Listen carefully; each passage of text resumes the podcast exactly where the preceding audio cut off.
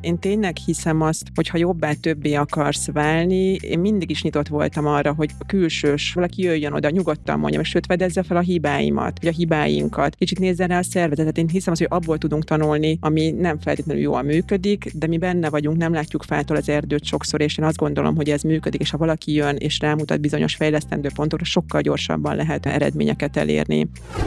Ugye mi azt, amiben a tulajdonos nem lát fejlesztési lehetőséget, vagy fejlesztési kényszert, vagy szükséget, ugye azt mi nem szeretnénk fejleszteni. Tehát mi nem azok vagyunk, akik fejlesztési ambíciót hoznak a képbe, mi azok vagyunk, akik ezen az úton minimális kockázattal végigvezetjük a tulajdonost.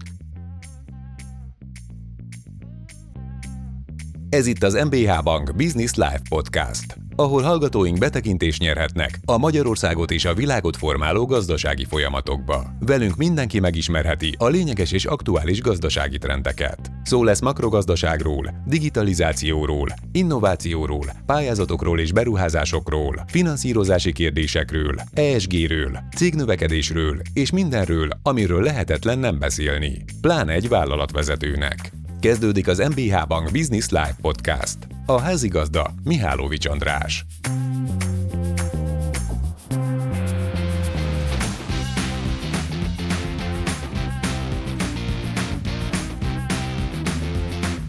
Köszöntöm kedves nézőinket, illetve hallgatóinkat, ez az MBH Bank Business Live podcastje. Üzleti podcastről van szó, amelyben minden olyan témát érintünk, amelyek meghatározzák egy-egy vállalkozás mindennapjait. Makrogazdaságról, mikrogazdaságról, pénzügyről, pénz- és tőkepiacokról ejtünk szót szakértőinkkel, akikkel én a műsorvezető Miálovics András beszélgetek. A beszélgetések utólag visszahallgathatók a YouTube-on és a Spotify-on, de valamennyi podcast csatornán, illetve ha megtekintenék azokat, az MBH Bank Business Live aloldalán is elérik. Gondolkoztak-e azon, hogy mi lehet egy sikeres vállalkozásnak a titka? Hogy lehet elérni azt, hogy egy bizonyos szinten, miután megrekedt a vállalkozás fejlődése, ezen a szinten tovább lépjünk. Erre a kérdésre keressük a választ mai vendégeimmel, elsőként Kis Nikolettával, a Punchpad Cargo Kft. ügyvezető tulajdonosával. Köszöntelek itt a podcastünkben. Köszönöm a meghívást, üdvözlöm a hallgatókat és a nézőket. Valamint Krausz Zoltán vállalatépítési szakértőt téged is üdvözöllek itt a podcastben. Köszönöm, szervusztok, üdvözlök mindenkit. Azt olvasom, hogy vállalatépítési szakértő. Mit csinál egy vállalatépítési szakértő? Áruld el nekünk, kérlek. Az elmúlt húsz évben több száz olyan cégtulajdonossal találkoztam, akik olyan bátor cégtulajdonossal, akikben megvolt a kellő ambíció, és hogy olyan piacon dolgoztak, ahol megvolt a lehetőség is arra, hogy növekedjen a cégük, de nagyon sokan maradtak le arról, hogy ezt a potenciált kiaknázzák, és elsősorban azért, mert nem volt meg ehhez az eszköztáruk. Nem volt meg ehhez a módszertani eszköztáruk, nem volt meg ehhez a menedzsment eszköztáruk, és sok egyéb, ami, ami még ebbe beletartozik. Most már lassan öt éve arra hoztam létre a vállalatépítést és a vállalatépítési programot, hogy azon az úton, amelyen ezeket a cégtulajdonosokat és a cégüket fel kell vértezni, és el kell jutatni egy, egy önjáró vállalati állapotba, vagy egy, egy nagyobb növekedési pályára állítani őket.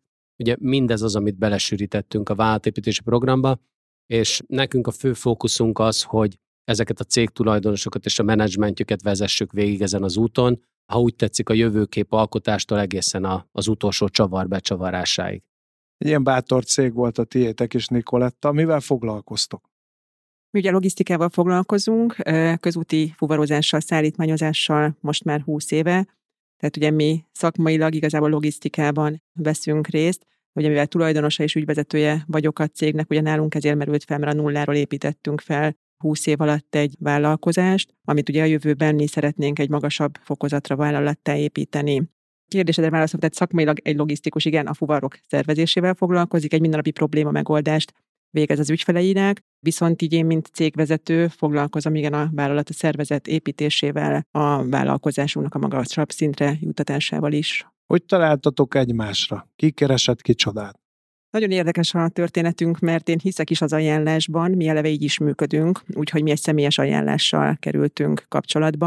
Tehát azért mi már tíz éve foglalkozunk azzal, amikor bizonyos mérföldköveket elér a cégünk, hogy külső segítséget bevonunk a cég életébe, mert hiszek abba, hogy kell egy külső szakember, aki segít tükröt tartani, segít olyan kérdéseken végigmenni, ami, ami segíti a vállalat további fejlődését.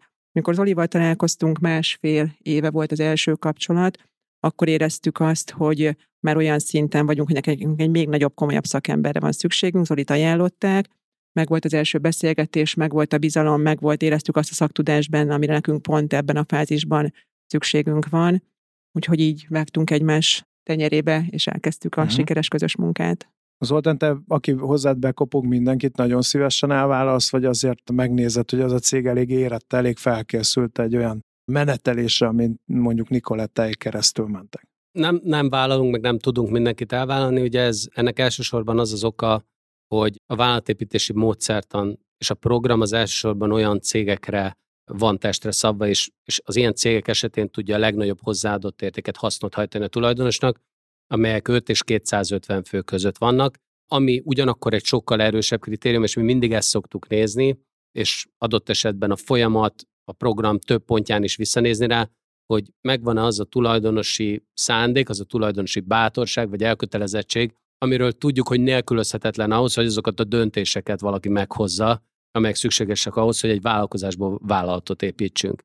És valóban, ha úgy tetszik, az elköteleződési fázis, ahogy, ahogy ezt szoktuk hívni, ami a mi esetünkben egy erőnlét felméréssel és egy felkészülési programtervezéssel kezdődik, ezekben a pontokban ezt is vizsgáljuk. És van olyan, hogy közösen, van olyan, hogy a tulajdonos saját maga is rájön, hogy neki erre valójában nincs szüksége. Volt is már erre példa, ez egy nagyon jó tisztázó helyzet is tud lenni. Szerencsére a többség megtartja az ambícióját, és megy tovább az úton. Mennyire döntenek egyszerűen a vállalkozások arról, hogy külső segítséget kérnek? Ugyanis azért azt lehet látni különböző felmérésekből, különböző vállalati sikertörténetek alapján is akár, a legtöbb vállalkozó az elején mindent maga csinál.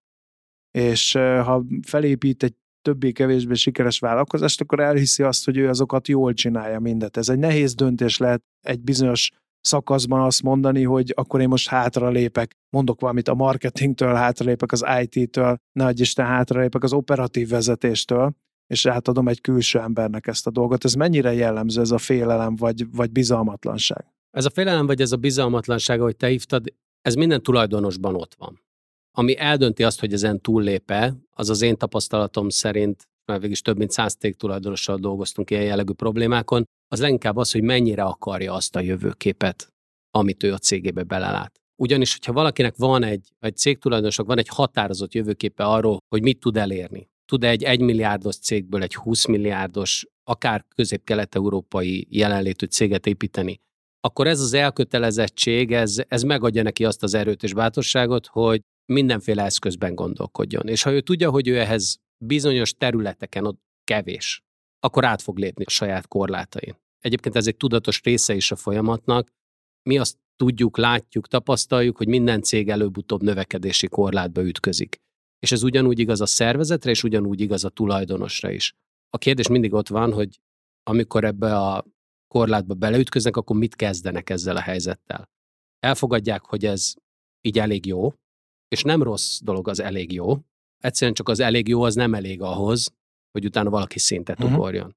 És ugye itt van az, ahol mi igazán képbe tudunk jönni, és egy sokkal alacsonyabb kockázatú folyamatot tudunk megcsinálni, és hogy mondjak erre egy, egy gyakorlati példát is, tehát azt, amit valaki kellő tapasztalat hiányában 8-10 éven át tud végigvinni minden hibából tanul, háromszor felmászik a hegyre, négyszer visszacsúszik, és több, de újra neki lendül, ezt tíz év helyett mi, mi két év alatt meg tudjuk vele együtt csinálni. Pontosan azért, mert mi egy teljesen más eszközrendszerrel dolgozunk, ami lényegesen hatékonyabb, és mögöttünk van száz vállalati átalakítás. Nikoletta, nálatok is volt ilyen növekedési kihívás, vagy amikor ti elindítottátok ezt a vállalkozást, pontosan tudtátok, hogy a világot leigázó multinacionális óriás vállalkozást építetek? Amikor elindítottuk a vállalkozást, nagyon őszinte leszek, 20 éve üzleti tervünk sem volt. Tehát volt egy szakmai tapasztalatunk, volt egy szakmai tudásunk, meg volt bennünk az a vágy, az a hit, hogy akkor mi most megváltjuk a világot, de akkor tényleg mondanám azt, hogy ketten elkezdtük egy fuvarszervezési tapasztalattal. Ja, ha az első tíz éves emlékeinket idézem fel, az még egy teljesen ösztönös működés volt, elvitt minket egy bizonyos sikerig, és ott volt egy olyan pont, amikor igen, feltettem én is azt a kérdést magamnak, hogy akkor most hogyan tovább, eddig ennyire voltunk mi képesek, ez egy akkor még egy milliárd alatt volt a forgalmunk, tehát arra mi önmagunk is képesek voltunk, mert kialakult azért egy stabil ügyfélkörünk, kialakultak a fuvarozói, a vállalkozói körünk, ott már azért figyeltük meg, hogy mi képesek vagyunk nagyvállalatokat ellátni, de akkor még mondanám, hogy nem volt bennünk egy igazi tudatosságot, vitt minket előre a szakmai szenvedély. És ott volt tizedik évnél egy olyan mérföldkő, amikor éreztük, hogy igen, ott már van egy korlátunk. Akkor, ahogy említettem is, már akkor mi vontunk be külsős szakember, csak akkor még ahhoz a mérethez. Miből éreztétek, hogy ott van egy korlát? Jó kérdés. Elfáradtatok? Nem, Ó, nem ott, ott például ott, a... ott még elfáradás azt gondolom, hogy nem volt, hanem én, én tényleg hiszem azt, hogy ha jobbá többé akarsz válni, én mindig is nyitott voltam arra, hogy külsős, tehát valaki, valaki jöjjön oda, nyugodtan mondja, és sőt, fedezze fel a hibáimat, vagy a hibáinkat, kicsit nézzen rá a szervezetet. Én hiszem az, hogy abból tudunk tanulni, ami nem feltétlenül jól működik, de mi benne vagyunk, nem látjuk fától az erdőt sokszor, és én azt gondolom, hogy ez működik, és ha valaki jön és rámutat bizonyos fejlesztendő pontokra, sokkal gyorsabban lehet eredményeket elérni. Lehet, hogy a női megérzésem volt, most erre egy nehéz elszólni, de, de ott már éreztük, hogy kell nekünk uh-huh. külső segítség. Ugye most, amikor Zolival, ugye most van a második tíz, éves blokkunk, most már azért azóta mi meg háromszoroztuk a forgalmunkat, tehát most már egy három milliárdos forgalomnál járunk, és most megfogalmazódott bennünk az az igény először még homályosan, de Zoli segítségével, mert nagyon tudatosan, hogy igen, a két tulajdonosnak mi a tiszta jövőképe, hova akarunk tíz év múlva eljutni. Ezt a kérdést mondta, de most először tettük fel olyan igazán magunknak. Ez olyan egyszerűen hangzik, de például, hogy ez olyan tényleg leíródjanak azok a mondatok, meg hogyan tiszta legyen a jövőképünk, azért az kőkemény beszélgetése, kérdése, közös munka volt a tulajdonostársammal együtt, és amikor ez megfogalmazódott, tényleg ott éreztük azt, hogy na igen, ezért akarjuk csinálni. Tehát az, hogy ahogy oda el tudjak jutni, ahhoz már, már kell nekem egy olyan vállalatépítői segítség, aki nekem eszköztárakat uh-huh. ad hozzá, mert nem titkolt cél, hogy nekünk most egy menedzsmentépítés is feladatunk, mert azért még tulajdonosként a mindennapi verkliben mi még elég rendesen benne vagyunk, de ahhoz, hogy mi el tudjunk egy következő szintugrást lépni, nekünk ezt meg kell tanulnunk, hogy hogyan építünk fel egy úgy egy szervezetet, hogy egy, egy vezetői működés kicsit uh-huh. tőlünk már függetlenebbül is segítse a működésünket. Mennyire bonyolítják ezt az egész növekedést az ágazat sajátosságai? Ha csak azt nézzük, hogy néhány hónappal ezelőtt nagy kérdés volt, hogy lehet-e tankolni a Igen. benzinkutakon. Azt megelőzően talán fél évvel még azért nem lehetett szabadon utazgatni. Igen. Európa szerte ez mind-mind egy olyan tényező, ami így most hirtelen az eszembe jutott, ami a ti életeteket nagyon megnehezíti, és ezáltal gondolom, hogy a, az árbevétel termelését, meg a profit realizálását úgy szintén. Igen, a jó vagy rossz, de logisztikában mindig is voltak változások. Tehát akik a logisztikában dolgozik, mindig is hozzá kellett szoknia egy, egy változási sorozathoz. Talán a ciklikusság különböző, meg igen, most azért sokkal nagyobb változási hullámok történtek. Mi már azt gondolom, hogy edzettekké váltunk arra, hogy eleve megtanultunk gyorsan reagálni, megtanultunk gyorsan döntéseket hozni. Ugye ilyenkor nekünk azért át kell struktúrálni a fuvarozói kört is, amikor mondjuk egy Covid lezárások voltak, nagyon hirtelen történt, hogy a közúti fuvarozás egy jó pár hónapra nagyon visszaesett, de utána a piac azért újra beindult. Tehát most a kérdésedre megint visszatérve, szerintem már edzettek vagyunk arra, hogy a változások vannak, változások lesznek, nekünk ilyenkor gyorsan a megoldás uh-huh. megtalálása a cél, és miután már túléltünk egy február 24-ében Kievben kint lévő pont aznap egy szállítmányjal egy probléma megoldást, én azt gondolom, hogy már ezek után a következő problémák, Nagyon változások sok meglepetés már nincsen, de azt gondolom, hogy ehhez hozzá kellett szoknunk. Talán a szervezetben is, ugye ez nekem egy kihívás volt, hogy én Önmagában a változásokkal úgy vagyok, hogy ez valakinek lehetőség, van akinek meg hátrányt okoz, de mindig egy új lehetőséget próbálok megtalálni a változásokban. Szervezetben kellett azt megtanulnom nekem is, hogy egy változás azért mindig érzelmi reakciókat is vált ki az emberekből. Ugye mi szolgáltatunk, tehát ugye emberek működtetik nálunk a, a mindennapokat, és hogy őket tudjam átsegíteni ezeken a változásokon, megfelelő kommunikációval, megfelelő támogatással. Talán ez volt, amit így Igen. tanulság, és meg kellett tanulnom. Gondolom Zoltán nagy változások mindig úgy kezdődnek, de az ember magánéletében is, hogy rendet rak, számot vet, átgondol dolgokat, ez egyébként a cégépítésre is jellemző? Tehát amikor valaki azt mondja, hogy na, azt érzem, hogy nagyjából magam erejéből ideig tudtam eljutni, akkor kell egy ilyen leertárt csinálni, megnézni, hogy pontosan mik a folyamatok, pontosan milyen rendszerek működnek, ki működteti azokat, vagy én most nagyon messzire és eltévedtem rendesen. Nem, nem, szerintem nagyon-nagyon jó helyre tévedtél, ha ez lehet így is mondani. Valóban célszerű egy vonalat húzni, és megválaszolni azt a kérdést, hogy hol tartok most, mint cég, mint cégtulajdonos, sőt, ami még fontosabb, vagy legalább ennyire fontos az az, hogy hol tartanak a többiek az én cégemben, és hol tartunk abban a mi általunk öt vállalatépítési dimenziónak nevezett területen, ami ugye a stratégia, szervezet, folyamatok, kontrollok és az információáramlás, amelyek meghatározzák azt, hogy egy cég az tud-e vállalatként működni, tud egy önjáró vállalatként működni, tud egy olyan modellben működni, ami tulajdonos napi operatív részvételétől adott esetben akár független, vagy képes kibírni azt értékcsökkenés nélkül, hogy a tulajdonos akár három-hat hónapra elmegy, mert más elfoglaltsága van, vagy, vagy kiesik, még akkor is, ha tervezett vagy nem tervezett módon. Ugye ez bizony számba kell venni, és erre alkalmazzuk mi a váltépítési programot megelőzően ezt az erőléti felmérést és magát a felkészülési programot, ugyanis nagyon nem mindegy, hogy honnan indul a történet. Mondok erre egy példát a közelmúltból. Egy hazai gépgyártó cégnél csináltunk egy ilyen átvilágítást, egyébként amit a Nikiéknél is megcsináltunk, és ott is rendkívül sok hasznos felismerést szolgált már ez, és ott például egészen addig a szintig tudtunk egy részletes, úgy tetszik, egy röntgenképet alkotni, ahol az is kiderült, hogy mely területeken, mely funkcionális területeken voltak vezetői jellegű problémák. És persze ott, voltak, ott volt a klasszikus ötdimenzió, de ez, ez egy jó pont, vagy ez egy jó közös akció arra, hogy közös nevezőre is kerüljünk.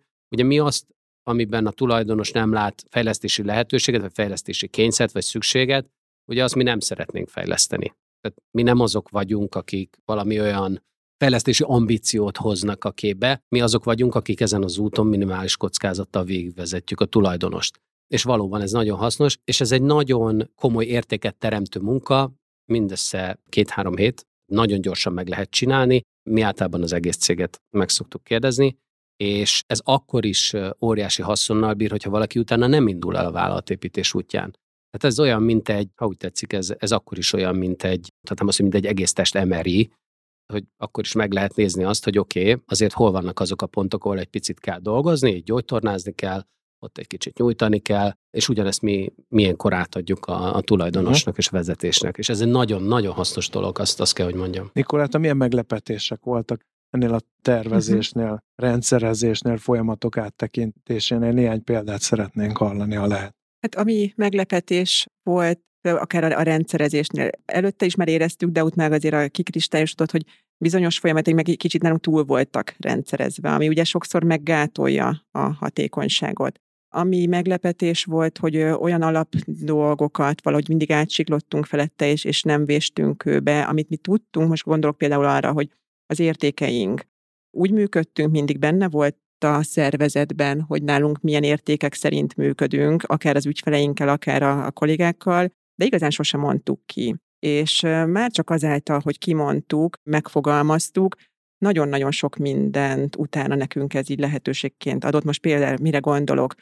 Hogy ugye nálunk most létszámban is van egy bővülés, és ugye jönnek új kollégák. És ugye már mondjuk egy munkaerő keresésnél is, amikor azon kívül, hogy mi szakmailag megvizsgáljuk, hogy ő a szervezetbe hogyan passzolna. Ugye az, hogy tényleg az értékeink mentén ő mennyire tudja azt képviselni, amit mi szeretnénk, például nekem ez is nagyon-nagyon hasznos volt. És közben igen, ez érdekes, hogy, hogy ugye ott megfogalmaztuk, és mondjuk kapjuk az ügyfeleinktől a visszajelzést, és ilyenkor egy egybecseng, hogy ők ugyanazokat az értékeket fogalmazzák meg. Ezeket így jó tudni, mert, mert ez alapján jobban tudunk utána építkezni.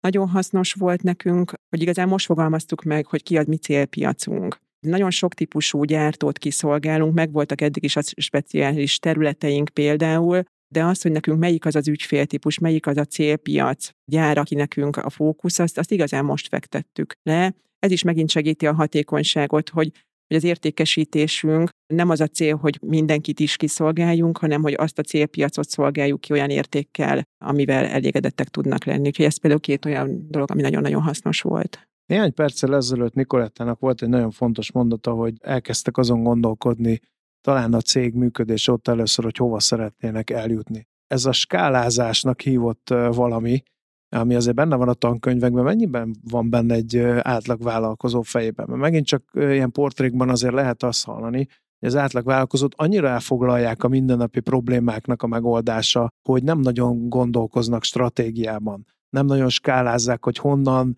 mikor és hova szeretnének eljutni. Én is úgy vélem, hogy te mondtad, András, ez, ez valóban igaz, és valóban gyakori, hogy egész egyszerűen a, a napi operatív leterheltségből adódóan nem tudnak ki látni egy tágabb kontextusba ezek a tulajdonosok, és ez, ez alapvetően nem az ő hibájuk, ez egész egyszerűen annak a szerepnek a sajátossága, amiben végül is végsősorban ők navigálták magukat. Tehát a cég megnőtt, a, ők továbbra is egy nélkülözhetetlen szereplő maradtak benne, de most már lehet, hogy nem hárman vannak, hanem harmincan, és ugye cégtől függően, de hát azért 15-20 főnél legalábbis eljön az első olyan korlát, amikor, hogy is mondjam, elfogy az idő. És akkor hirtelen nagyon operatívá válik egy cég tulajdonosi szerep. Ennek az a hátulütője, hogy ugyanakkor egy nagyon pontosan meghatározott jövőkép nélkül nem lehet elég lendületesen előre haladni. Egyébként erre nagyon sok kutatás is megjelent, hogy ha valakinek egy egészen határozott víziója van arra, hogy hova szeretne eljutni, akkor ez az út,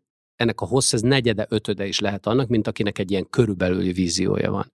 És ezek a határozott víziók, ezek, vagy egy, egy ilyen határozott vízió, ez nélkülözhetetlen ahhoz is, hogy valaki az eszköztárát is ehhez igazítsa. Tehát, hogyha ő tudja, hogy oda szeretne eljutni, akkor biztos vagyok benne, hogy egy sokkal szélesebb eszköztárban gondolkodik. Ugye éppen ezért, amikor mi, mi egy együttműködésben vagyunk, ugye mi azt, mi azt szoktuk mondani, hogy itt most nem a cég problémáin, vagy a cég működtetésén, hanem a cég fejlesztésén dolgozunk. És ezek olyan dedikált napok, amikor nincsen operativitás. Uh-huh. És a skálázást, hogy válaszoljak a kérdésednek erre a részére is, a skálázás az én meglátásom szerint egy eszköz. Van, aki azért épít vállalatot, hogy skálázhasson neki nem is kell, hogy okvetlen benne legyen a szemléletében az, hogy, hogy skálázom, mert mi mindenre úgy nézünk, hogy skálázható legyen. Tehát nekünk nincs olyan folyamat, amit ha segítünk összerakni, hogy az ne bírna el legalább kétszer-háromszor akkora üzleti volument, mert eleve úgy tervezzük. És pontosan azért, hogy ne ezzel kelljen majd foglalkozni, hogyha háromszor annyi vevője lesz valakinek, hanem mondjuk a vevőszerzéssel, vagy azzal, hogy ezt jobb minőségben kiszolgálja. A skálázás az a hagyományos, úgymond, hagyományosnak nevezem azt a vállalkozói kört, akik nek 10, 15 vagy 20 vagy annál is régebb évek óta vannak vállalkozásai, ez kevésbé meghatározó része a gondolkodásoknak.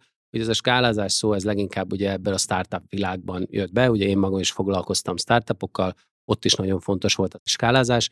Van ennek egy nagyon jól használható, pragmatikus része, ami egy középvállalati méretben is jól alkalmazható, és ezt mi mindig bevisszük ezekbe a programokba.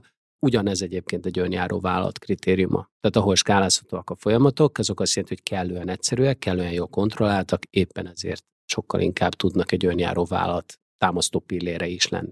Megint Nikolettához fordulok, egy kicsit próbálok így olyan sarakpontokat felvázolni a beszélgetésben, mert azért az időnk véges, ami megfordulhat ez a bizonyos sikersztori. Az egyik, ami eszembe jutott, az a munkaerő, és pont a logisztikánál jutott eszembe ez a munkaerő, hiszen rengeteget olvasni arról, hogy ez az ágazat aztán az egyik olyan terület a magyar gazdaságnak, ahol kimondottan jelen van a, a munkaerő hiány. Ha én pedig növekedni akarok, akkor hiába ad neked az oltán jó tanácsokat arra, hogy hogy, ha nem lesz ember, aki ezt a megnövekedett munkamennyiséget elvégezze.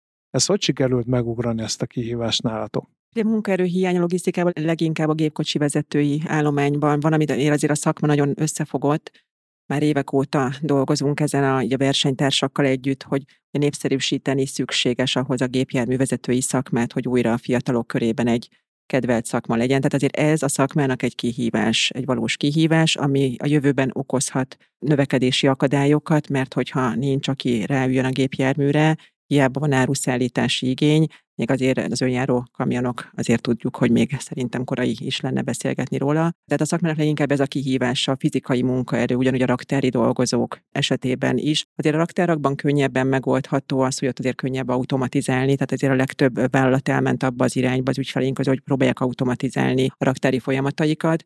Ugye a szellemi munkaerő, ami ugye minket érint, mert ugye mi fuvar szervezés bonyolítjuk, úgyhogy nem mi ugye szellemi munkaerőt foglalkoztatunk, ott én azt gondolom egyébként, hogy van utánpótlás, és nálunk azért van is arra már egy ilyen oktatási mentorprogram, hogyha valaki bejön a szervezetbe, akkor ő, őt hogyan segítjük, hogy a gyakorlatban is mielőbb felvegye a logisztikával járó ritmust.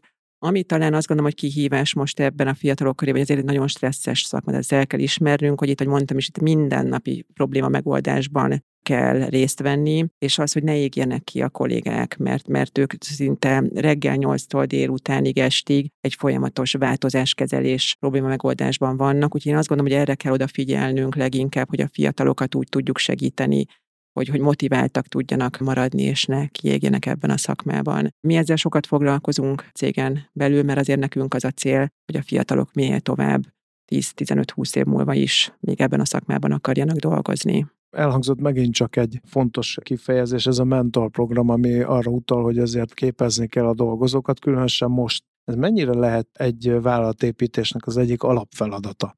Hogy már gondoljunk az építkezéskor arra, hogy hogyan fogjuk képezni a dolgozókat. Ez pedig azért lehet fontos, mert ugye nagyon gyorsan változik a világ, és nem csak az informatikában, hanem a piaci viszonyoktól kezdve gazdasági körülményekig minden. És ugye most Nikoletta nagyon sokszor használta azt, hogy alkalmazkodni kell, meg rugalmasnak kell lenni. Ennek meg az alapja az, hogy valaki képzi a dolgozókat, hogy ne lepődjön meg, ha egy kicsit ki kell annak a dolgozónak kacsintani a komfortzónájába. Szóval mennyire alapfeltétel vállal építésnél a képzési rendszerre gondolni már az elejétől kezdve? Mindig része a gondolkodásnak, ahogy például a, a szervezetfejlesztést vagy a coachingot, úgy egyébként a mentorprogramot is én egy eszköznek tartom.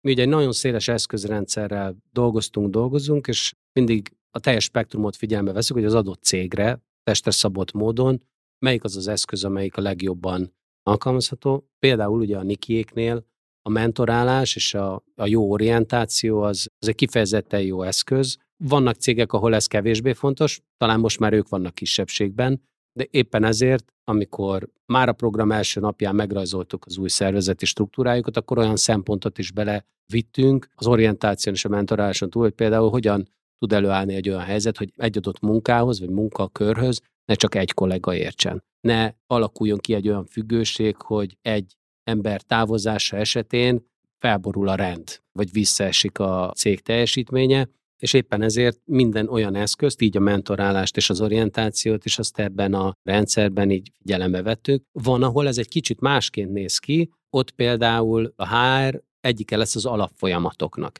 Nagyon sok olyan cég van, akinek nincs egy olyan folyamata, amely a toborzástól egy új kollega a szervezetbe való integrálásáig végigkövetni ezt az utat.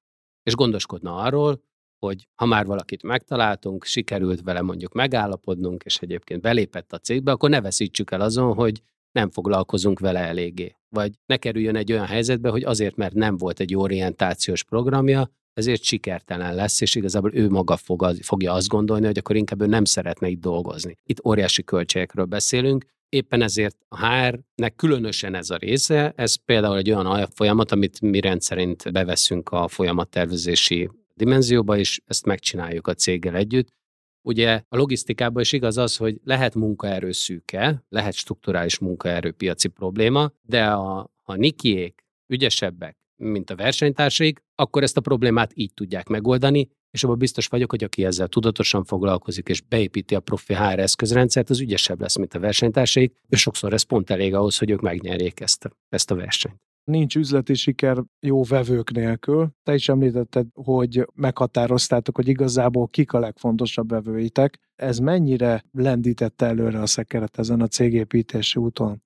Tehát, hogy ez, ez hozzáadott, és nehogy Isten még ügyfél meg árbevételbővülést is hozott, hogy tudtátok, hogy kinek akarjátok eladni a szolgáltatást, vagy ez miért volt fontos? Először azért volt fontos, mert ugye, hogy ne aprózódjunk szét, amikor azt figyeltük meg, hogy, hogy, hogy nagyon-nagyon széles az ügyfélkör, először inkább emiatt határoztuk meg, hogy akkor tényleg ki legyen az a célpiaci cég, akire tudunk fókuszálni. Az idei évben egyébként pont ez lendített minket át, mert ugye azért most, a tavalyi év a logisztikában is egy nagyon-nagyon lendületes év volt, az idei év ugye azért, ahogy visszaesik ugye a fogyasztás, a, a közúti logisztikára azonnal kihat, tehát ugye már kevesebb árumennyiségeket kell szállítani, de ezáltal, hogy ennyire meghatároztuk a célpiacunkat, és minden energiánkat ebbe tesszük, hogy az új értékesítésnél már, már ilyen típusú ügyfeleket hozzunk be, nehezebb az út, de ahogy sikert érünk el, sokkal nagyobb lehetőségek nyílnak meg. Tehát én ebbe hiszek, hogy lassabban, nehezebben, de ahogy egy sikersztori történik, és azért az idei évben már öt ilyen nagy vállalatot sikerült új értékesítéssel behozni, utána már egyből nagyobb eredményt lehet elérni. Úgyhogy én örülök, hogy ezt a lépést most tettük uh-huh. meg.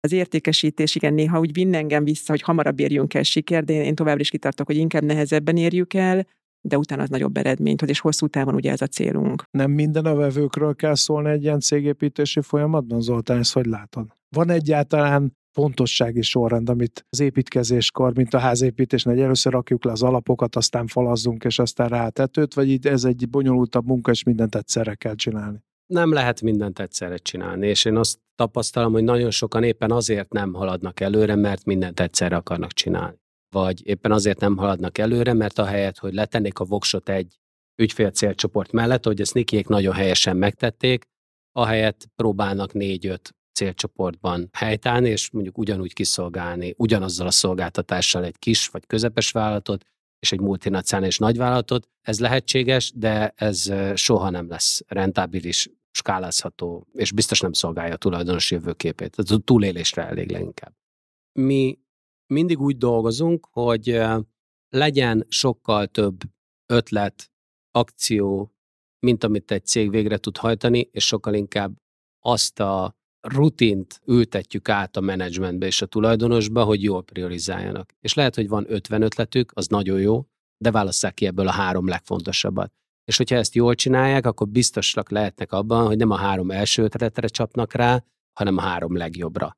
És azt gondolom, hogy ez az áloga annak, ha valaki jól tud fókuszálni, a Nikiék ezt megtették, és elképesztő eredményeket értek el és érnek el a mai napig, akkor ebben igazán jól tudnak lenni. Ugye ezt hívjuk mi gyémántnak. Ezt kell csiszolni, és, és aki ebben jó, az valóban sokkal inkább lesz majd később egy gyémánt, mint jó pár üveggyöngy birtokosa. Erre most eszembe jutott ezt, ami ugye megvan havonta, két havonta workshop napjaink, ami nagyon kemény munkával zajlik, és igen, ugye én rengeteg ötletet szeretek felírni a táblára, hogy akkor mi, min kell fejleszteni, és az Oli nagyon tudatosan, hogy addig nem enged minket ki onnan, amíg tényleg nem találtuk meg azt a három legfontosabbat, és nekem is ez is egy nagyon nagy tanulság volt, hogy nem kell egyszerre mindenre, hanem legyen egy, egy sorrend, fontossági sorrendbe, és, és szépen úgy menjünk végig. Szóval egy kis játékot a végére, ha megengednétek. Ugye üzleti sikerekről beszélgetünk, és cégépítésről. És ilyenkor mindig van egy kötelező riporteri kérdés, mi szerint mi a sikertitka, hogyha három szóban ezt összefoglalnátok ABC pontokba, akkor mit mondanátok? Kezdjük talán Nikolettel. Én hiszem azt tényleg, hogy a siker, hogy nem vezet lift, ezt tudjuk, oda lépcsőn kell menni. Tehát egyértelműen a kemény munka, a hit, kitartás. Én hiszek abba, hogy a szerencse jó, ha van, de nem a szerencsé múlik, hanem a kemény munkából lesz a siker. Zoltán, mi a sikeres cégépítés három ismérve mondjuk?